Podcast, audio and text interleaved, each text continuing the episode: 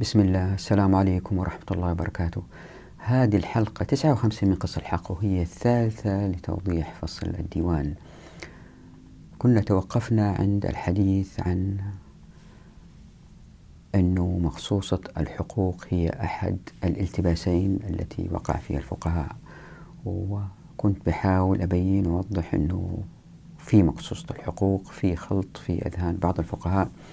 بين الأعمال التعبدية مثل مثلا لهم إجازة تمديد فترة الرجم مثلا بسبب الازدحام لهم مثلا إجازة أو منع استزراع طفل في رحم امرأة من حيوانات منوية مجمدة. مسائل مثل هذه لكن مسائل الحقوق اللي بحاول أثبتها اللي هي علاقة الإنسان بالدولة وأحيانا علاقة الإنسان بالآخر في المسائل الحقوقية. هذه أتى فيها الإسلام مكتمل. مثلا حطيت هنا في الشاشة توضيح بسيط أنه من الفقهاء من يعظم حقوق الآدميين لأنها أحيانا قد لا تكون أخذ من واحد ولكن أخذ من الجميع. زي واحد مثلا يوسع بيته ويأخذ سانتي أو جزء صغير من الشارع فهذا كأنه أخذ من جميع المسلمين من عامة المسلمين. ففي تعظيم لأنه يعتبر سرقة من الجميع لأنه آه لهذا ربطوه بحق لله سبحانه وتعالى بعض الفقهاء. واللي راح أحاول أثبته إن شاء الله في آه الفيديوهات القادمة وحاولت في الماضي بس أركز الآن أكثر على أنه بالنسبة لمقصوصة الحقوق أتى الإسلام مكتمل. فمثلا قوله تعالى أعوذ بالله من الشيطان الرجيم ما فرطنا في الكتاب من شيء. هذه أحد الآيات وفي آيات كثيرة في هذه المسألة. ويمكن واحد يقول والله طيب يا جميل في فقهاء اختلفوا في مسائل الحقوق مثلا الطلاق مرتان. هل هي مثلا واحد يقول أنت طالق ثلاث مرات تحسب مرة واحدة ولا لا؟ خلاص هي حسبت أكثر من مرتين وبالتالي يقع الطلاق. إذا نلاحظ هذه المسائل في الإسلام زي ما زي ما يأتي توضيح هي داخل دائرة دائرة معينة. يعني لا زال, لا زال مقارنة الإسلام بالمجتمعات الأخرى في فرق جذري. فمثلا المرأة ما يمكن تطلق نفسها وتحتاج لقاضي. وإذا اتطلقت لازم يكون هذا في طهر. وإذا وقع هذا لها الحق في الجلوس في البيت وهذا يؤدي إلى الصلح.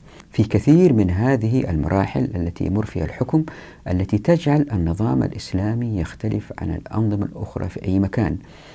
والخلافات بين الفقهاء هي خلافات زي ما قلت وراح أثبت إن شاء الله لا تؤثر في مقصوصة الحقوق. ففي الحالة هذه هي علاقة بين ال... بين فرد وآخر داخل حيز الأسرة. داخل الآن لنأخذ مثال آخر أيضا عن المرجعيات التي يرجع إليها في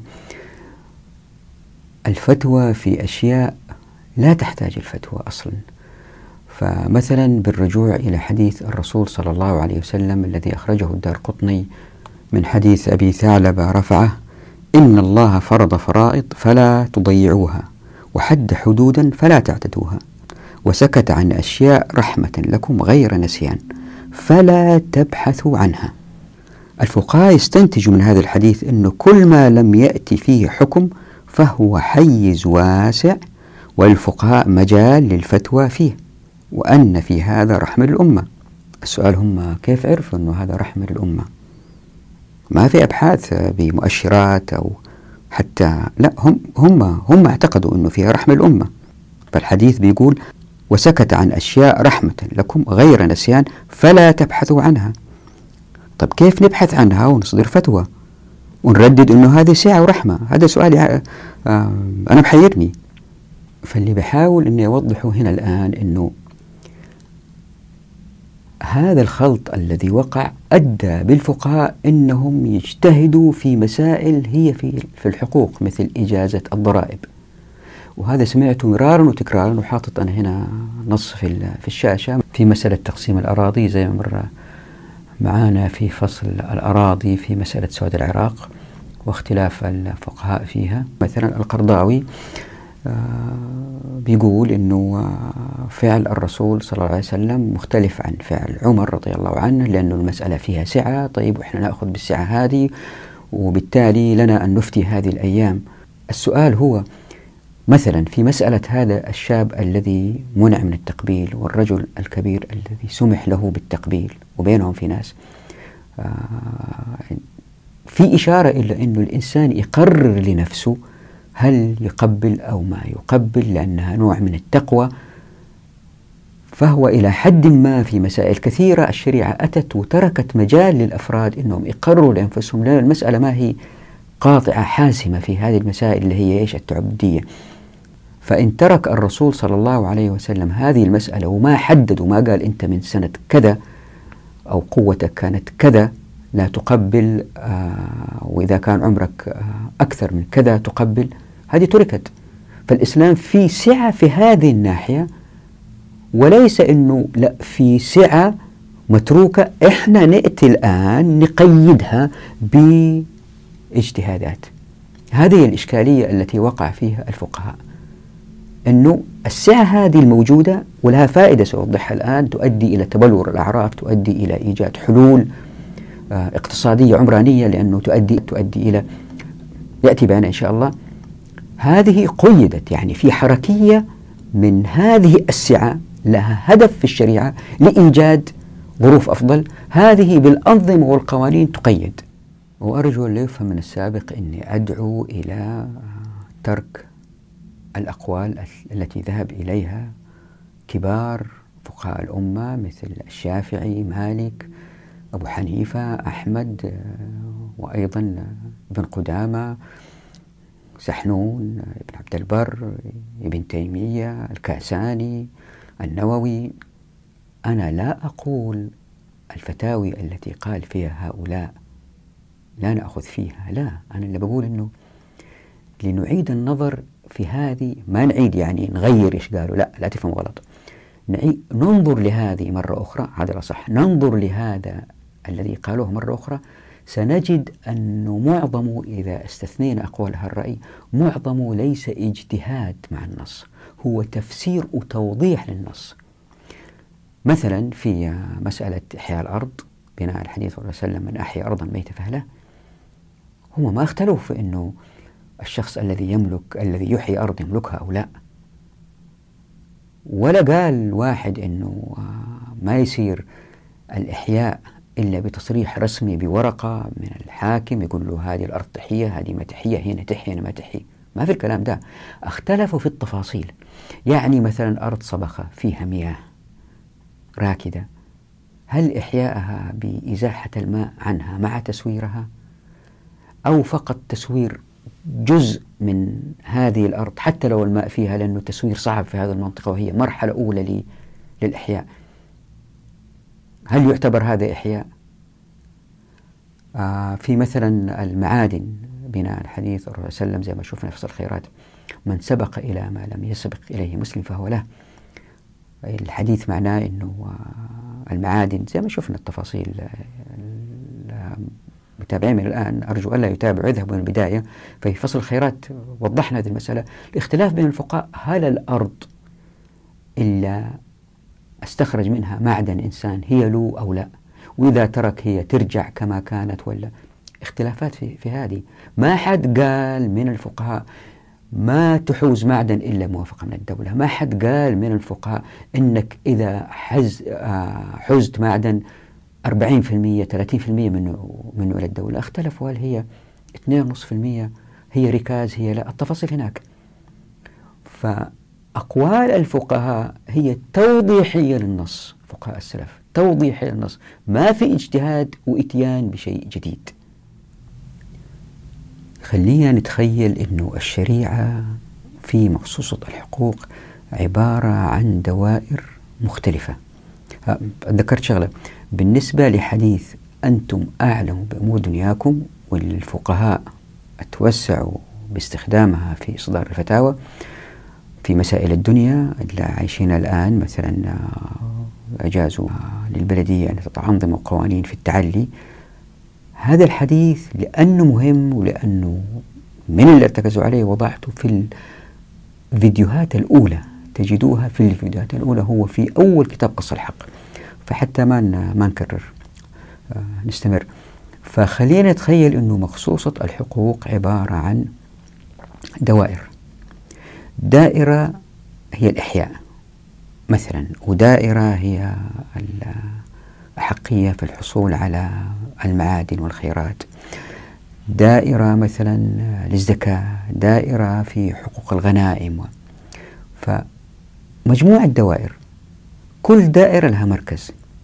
الآن كل دائرة بمركزها دائرة كبيرة الإحياء في دوائر أصغر منها بذات المركز تشترك معها في المركز. فمثلا في الإحياء آه في حقوق الاحتجار في آه حقوق مثل إذا واحد وجد أرض أظن أنها ميتة وهي مملوكة لأنه واحد أحياها ورجع وقبل ما ترجع موات باعها فاللي اشتراها عنده حق التملك وجاء واحد ثاني فكرها. أرض موات وأحياها.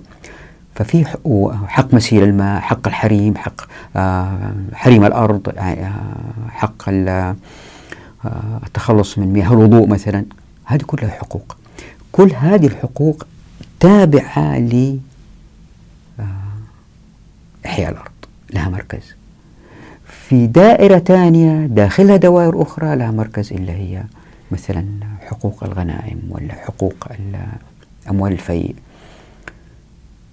الفقهاء اتفقوا فقهاء السلف اتفقوا في المراكز وكل ما اقتربت للمركز كل ما كان اتفاق أعلى.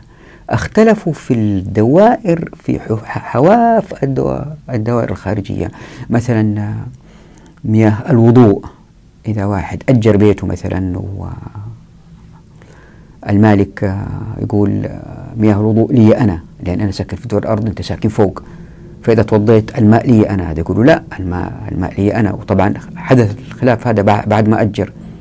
هل حقوق مياه الأمطار أو الوضوء للمالك أو المستأجر أو خلافات لا تمس مقصوصة الحقوق إلا هي علاقة الإنسان بالدولة إلا هي تؤدي إلى التمكين.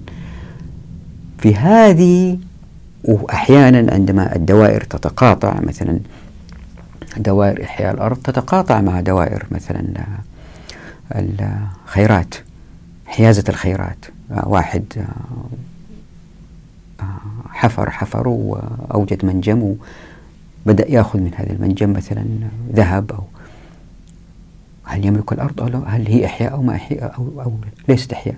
هنا تأتي التقاطعات. وفي التقاطعات أيضا الخلاف كان جدا قليل. خليني أضرب مثال لتوضيح هذه المسألة.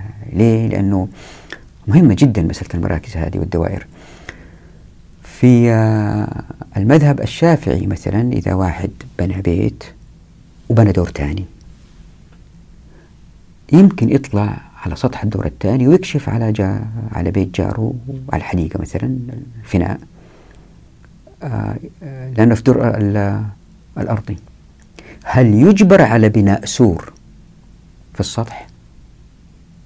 الثاني أو لا.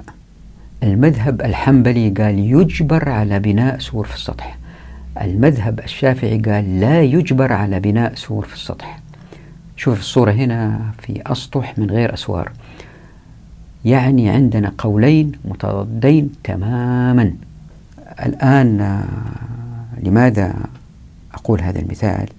حتى تشوفوا أن الخلافات بين الفقهاء واللي يمكن منها الواحد يدخل يقول والله هم اجتهدوا واختلفوا وهم قالوا بشيء خلاص إحنا نقول بجواز الضرائب نفتي بجواز الضرائب نفتي بجواز منع إحياء الأرض. حتى تشوف إنه اختلافاتهم هي في الأطراف أطراف الدوائر وليس في مركز الدائرة المتفقين عليها. قال الماوردي من المذهب الشافعي ولا يلزم من على بناؤه أن يستر سطحه إنما يلزم ألا يشرف على غيره. يعني ما يطلع ويتفرج على غيره. وفي المجموع إذا كان سطح داره أعلى من سطح دار جاره لم يجبر من على سطحه على بناء سترة. وفي المذهب الحنبلي العكس ذهب الإمام أحمد إلى أنه يجبر من على سطحه على بناء سترة لأنه إذا صعد سطحه أشرف على دار جاره والإنسان ممنوع من الانتفاع بملكه على وجه يستضر به غيره.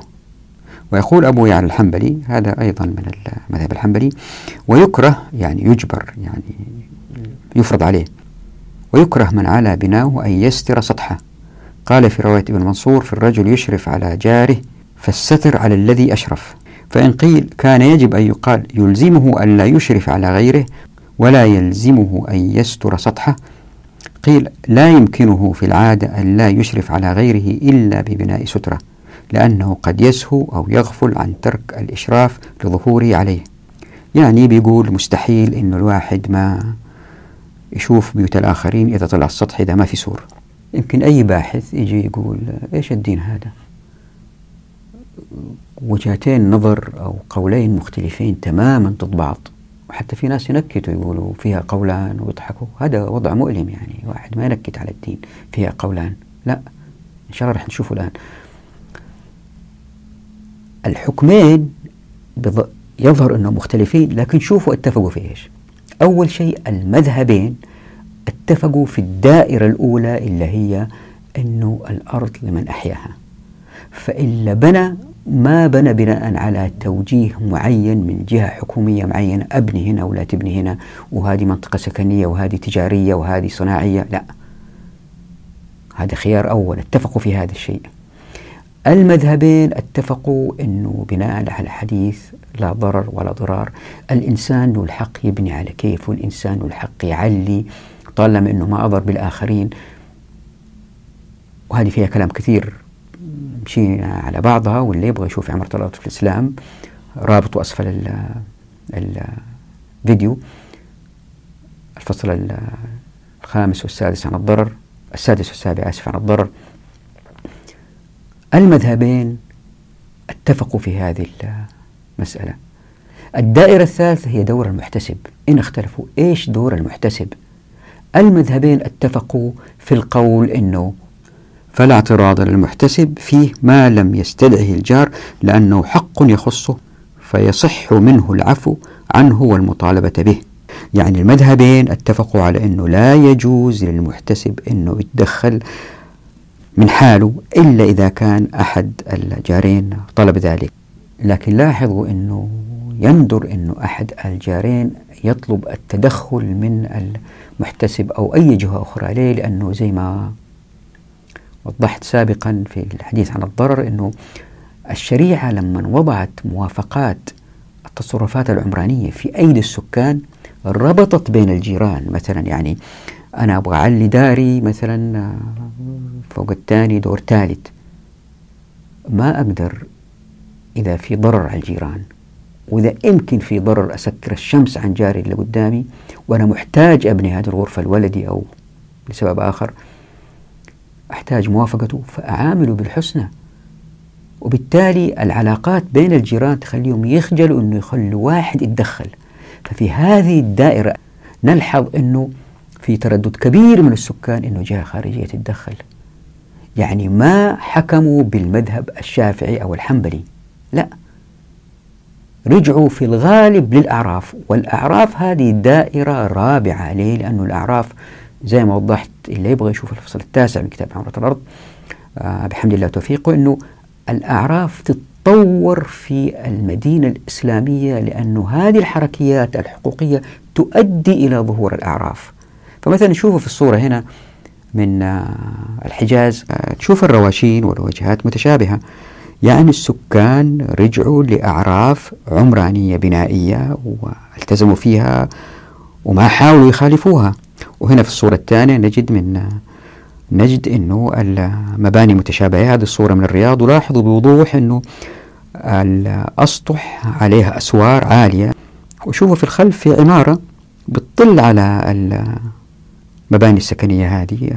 طبعا هذه العمارة أنشئت بالأنظمة الحديثة و وتصف الناس أسطحهم. تتكشف تتكشف. ما يمكن هذه العمارة تبنى إذا كان حكمنا بالشريعة لأنه الجيران آه، يتضرروا ويوقفوه.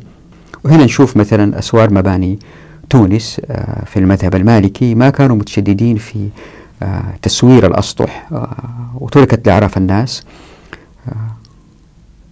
بالتالي نرى هنا أسوار منخفضة في الأسطح.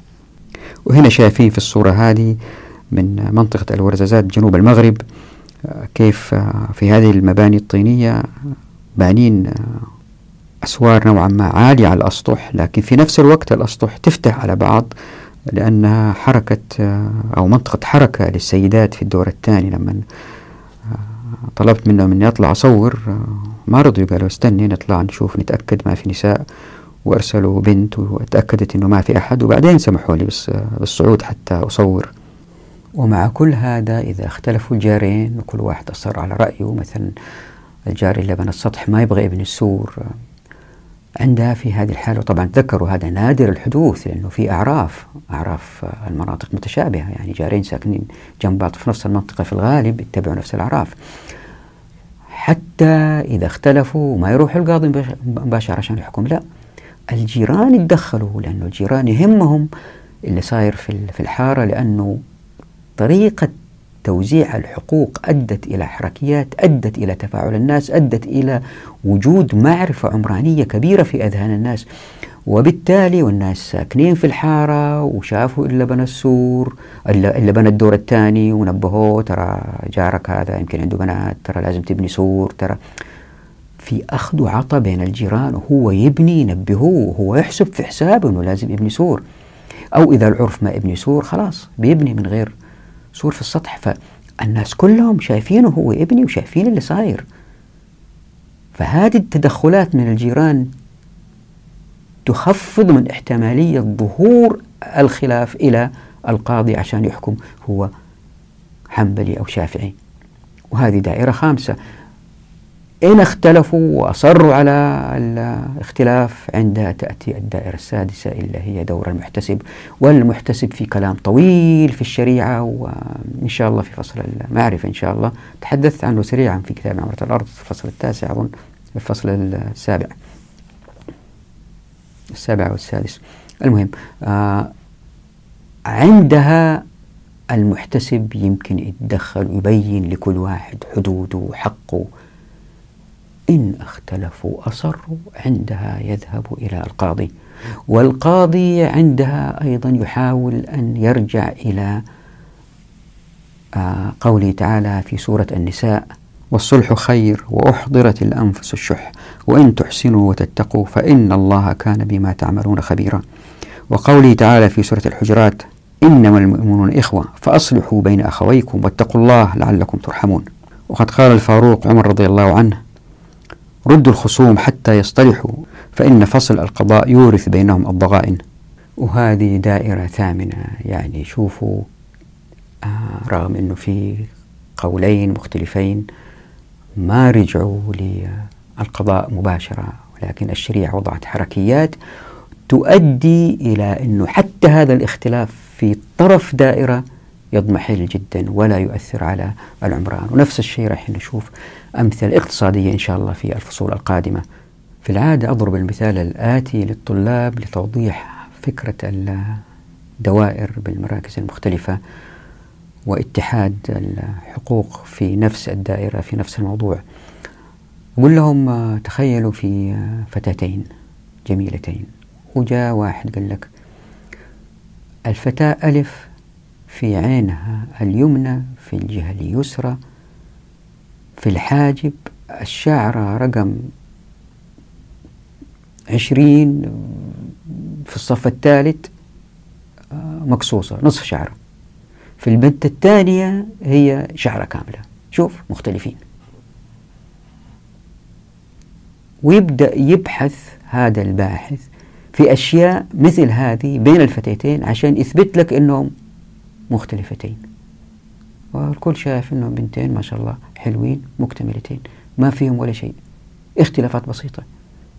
أقوال فقهاء السلف كلها كده. إذا رجعت لها من منظور مقصوصة حقوق. حقوق بين الإنسان والدولة والناس مع بعض تؤثر في التنمية والاقتصاد. أنا ما أتكلم قلت هذه مرارا وتكرارا ما أتكلم عن أشياء أخرى. ما, ما بحث فيها ولا أفقى فيها. لكن في مسائل التنمية والعمران والاقتصاد ما في اختلافات أبدا إلا في أشياء يعني نادرا تحدث مثل قول أبو حنيفة أنه الإحياء دون إذن الإمام واحد من ثلاثة وطلابه تراجعوا. وسنأتي على أمثلة أخرى يعني لكن بوضوح ترى كيف أن الفقهاء بيرجعوا للنصوص وبيتفقوا في الأقوال برغم الاختلافات البسيطة في الأطراف في أطراف الدوائر لكنهم متفقين في المركز. يعني باختصار هذه السعة التي ذكرت في الحديث هي ليست سعة لنا عشان نأتي ونفتي ونقيد فيها الناس. طيب يمكن واحد يقول لي بس يا جميل الواقع مختلف وصعب. مثلا هل معقول مثلا في الشريعة ما في زك ما في زكاة على إلا عنده عقار يأجره لأنه كان هذا نادر وتكلمنا في هذا الموضوع حتى ما تصير مشاكل في المجتمع والدولة تحط عمال وموظفين يشوفوا مين بيأجر مين لا ما في داعي نعيد الكلام. موجود هناك في في في في, في, في ذات الأموال. فما في زكاة في الشريعة على واحد عنده مبنى أجره. الآن يجي واحد يقول لي بس شوف يا جميل الناس عندهم حماير. 50 دور 100 دور بيدخل عشرات الملايين في الشهر. مو معقول ما عليه زكاة. وفي نفس الوقت واحد مزارع فلاح غلبان عنده عشرة فدادين خمسة فدادين يا دوب بيطلع له كذا طن تمر ولازم يدفع زكاة. آه، مو معقول. أقول هناك فرق بين حالتين. حالة أنه نستسلم للواقع بسبب عدم تطبيق الشريعة وحالة أنه نجاهد الواقع بأنه ما نغذيه بالتوليف اجتهادات تخلي الواقع السيء هذا يستمر. فزكاة المستغلات هذه تكلمنا عنها وإن شاء الله يأتي تفصيل أيضا في أظن فصل الفصل الوصل تفصيل أكثر. آه، في الشريعة ما في حاجة اسمها زكاة عماير ليه؟ لأنه العماير أساسا ظهرت لأنه ما في إحياء أرض ولا في إحياء معادن والدولة أخذت المعادن وبدأت تنفقها على الناس كرواتب لموظفين والموظفين انحشروا في المدن وبالتالي ظهرت هذه العماير ولأنه ما في إحياء أرض الناس ممنوعين من الإحياء الناس ذوي الحظوة اللي حصلوا على الأراضي ولا جاتهم أموال بالاحتكار من متاجرة آه، وكيل سيارة مرسيدس أو وكيل كذا أو وكيل كذا. تراكمت الأموال وبدأوا يستثمروا في العماير. هنا اللي صار هذا الخلل يجب ألا نصدر له فتوى عشان الناس دائما يعرفوا ويتذكروا أنه في غلط سائر في المجتمع بسبب بسبب منع الإحياء بسبب منع ال ال ال حيازة المعادن معليش أنا بركز على الاثنين هذول لأنه ما تحدثنا بعد لم نتحدث بعد عن المسائل الاقتصادية الأخرى لأنه هي تحدثت عنها في السابق فبرجع لها حتى الصورة تتضح. فلأنه ما طبقنا الشريعة ظهرت العماير. الآن ما نجي نولف الشريعة عشان نوجد زكاة لهذه العماير السكنية. يعني في سؤالين مهمين لأي مجتهد لابد أن يبحث فيهما قبل أن يقفز إلى الفتوى. السؤال الأول هل هناك في الأثر عن الرسول صلى الله عليه وسلم ما هو متعلق بموضوع الفتوى؟ أو لا؟ وإذا كان لا يوجد أو لم يفعله الرسول صلى الله عليه وسلم هل كان بإمكان الرسول صلى الله عليه وسلم أن يفعله؟ يعني هل كان بإمكانه يضع مساند في المساجد؟ ثم يأتي السؤال الآخر عن مقصوصة الحقوق. هل السؤال في موضوع الفتوى الذي يحتاج إجابة متصل بموضوع حقوق الآدميين يعني مقصوصة الحقوق أو لا؟ لأنه لدي قناعة وزي ما أحاول أثبت إن شاء الله كل ما طبقنا مقصوصة الحقوق زي ما هي كل ما زادت الأمة عزة. وكل ما زادت الأمة عزة كل ما قلت المشاكل في الأمة. وكل ما أحتجنا إلى فتاوي أقل وأقل يعني قناعتي أنا بس صعب تصدقوني ما نحتاج فتاوي ولا أقاويل في كل حاجة متعلقة بالاقتصاد والعمران والتنمية. مثلا مواضيع ال ال الاحتكار هذه أدت إلى ظهور طبقة غنية والطبقات الغنية هذه بتستثمر أموالها آه، في اللي تقدر عليه والفائض ما يعرف إيش يسوي فيه يشتروا فيه أسهم يشتروا فيه سندات. أو بعض الناس يا دوب جمع له قرشين وما يقدر يستثمر في أي حاجة ثانية لأنه كل أبواب التمكين مغلقة في الموارد والموافقات والمعرفة وبالتالي استثمرها في الأسهم والسندات. فصارت حكاية الأسهم والسندات شغلة كبيرة في الاقتصاد ويبغى لها فتاوي. وقالوا هذه من المستجدات. لا هذه لن تقع زي ما راح نشوف إن شاء الله في فصل الفصل والوصل السيولة تكون منخفضة جدا والاعتماد أكثر يكون في المجتمع على الأعيان وتبادل الأعيان. لكن هذا لا يعني أنه ما في بنوك. لا ما نستعجل إن شاء الله تتضح الصورة. فلن نحتاج إلى هذه الفتاوي المنتشرة الآن في الاقتصاد. يعني قبل ما يقفز المفتي يفتي لازم يتأكد من هذول هذين السؤالين يجيب عليهما. ويمضي وقت طويل فيهم. ثم بعد ذلك يجتهد. مو كذا.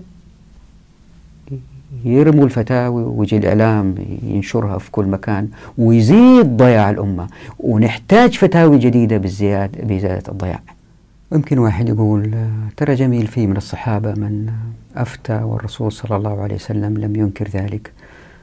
أقول صحيح مثلا حادثة الرجل اللي كان عليه أنه قالوا له اغتسل واغتسل ثم هلك. آه تلاحظ أنه هذه الاجتهادات من الصحابة ليست في مسائل حقوقية زي ما قلت هي في آه علاقة الإنسان بربه وليست علاقة الإنسان بالدولة وعلاقة الإنسان بالإنسان في مواضيع حقوقية تؤثر في الاقتصاد. آه طيب واحد يقول لي آه بس طيب هذا كتاب آه مثلا فتاوى ابن تيمية كلها فتاوى عنوان وفتاوى لكن إذا الواحد نظر لها زي أنظر مثلا في كتاب أعلام الواقعين آه أنظر إلى الكلام اللي فيه تجد أنه فتاوى ابن تيمية وكل الكتب الأخرى وتوجه الفقهاء هو في التركيز على نص هل النص هذا صحيح أو لا؟ طيب عندي نصين أرجح ده ولا أرجح ده؟ طيب كيف أربط بين النصين؟ لذلك إذا إحنا متأكدين أنه الحق واحد الحق واحد ما يتغير. وهذا في مصلحة الأمة لأنه منزل من عند رب العالمين. طبعا الإخوان اللي ما هم مؤمنين في زي ما قلت في أول هذا الفصل أنه هذا هذا الفصل الديوان عن القيم وليس عن الحركيات. طيب فإحنا كمسلمين نؤمن أنه الله سبحانه وتعالى خلقنا وأعطانا منهج عشان نسير عليه وإلا رايحين نخرب الكرة الأرضية. هذا المنهج يتم تطبيقه من خلال الحقوق. إذا اقتنعنا أنه الحق واحد إذا دورنا نبحث عن الحق ولا نفتي فيه. حتى نبحث عن الحق خلينا أول شيء نفهم النصوص وكيف تشتغل على أرض الواقع. يعني التوجه اللي بياخذه أهل الحديث والله أعلم بالنسبة لي أنا هو الأصح لأنه يمحصوا النصوص مثل علي المديني يحيى بن معين وأسماء كثيرة في في الجرح والتعديل. آه هذه الأسماء إذا نظرت إليها وكيف بذلت وقت كبير ما كانوا يفكروا صح ولا غلط همهم يوجدوا النص هو صح. ولا غلط بالتسلسل بال عارفين الكلام هذا. فبالتالي تصير المسألة المهمة علينا إحنا الباحثين اللي لسنا متخصصين في الشريعة أنه ناخذ هذه الأقوال للفقهاء المستنبطة من قال الله عز وجل قال الرسول صلى الله عليه وسلم ونشوف كيف تشتغل على أرض الواقع. نعم هم اختلفوا في ماهية الإحياء نشوف هل نستطيع بالنص الوصول إلى ماهية الإحياء أو ما نقدر. إذا ما نقدر المسألة فيها سعة وتأتي الأعراف تحلها. ما نقفز مباشرة ونقول لا لازم تحي بالطريقة دي وما تحي بالطريقة دي لأننا بنعطل التجارب التي يمكن أن تظهر أن تظهر بمحاولة الأفراد. وتذكروا دائما أنه الناس وضحت هذه مرارا ما يمكن يتحاربوا على أرض واحدة لأن الأرض كبيرة. وهذا مثال واحد. والأمثلة في الاقتصاد التي تأتي إن شاء الله كثيرة جدا. آه يجب أن نتوقف هنا. آه نراكم على خير. وآسف يعني أنا لما أتحدث في موضوع الديوان أكون نوعا ما منفعل لأني آه يعني فصل الديوان توقف سنتين. أبحث أبحث أقول يمكن أنا غلطان يمكن أنا فاهم غلط. مو معقول أنا صح وكل العلماء هذول غلط المستحدثين. فكنت أبحث وأبحث والحديث عن هذا الموضوع بالنسبة لي أنا مؤلم لأنه في آه، نقد آه، نقد لفقهاء كبار ونقد لأقوالهم وأنا صراحة لست في مكانتهم لكن مضطر لفعل هذا الشيء لأن المسألة هي مسألة مصلحة أمة وليست طعن في فقيه يعني مسألة مصلحة الأمة أكبر بكثير من الطعن في فقيه. اعتذار آخر اليوم وجهي شوية محمر لأني جلست في الشمس كورونا وجالسين في البيت وقالوا لي لازم تأخذ فيتامين د فجلست في الشمس فشكلي تحركت نراكم على خير. في أمان الله ودعواتكم.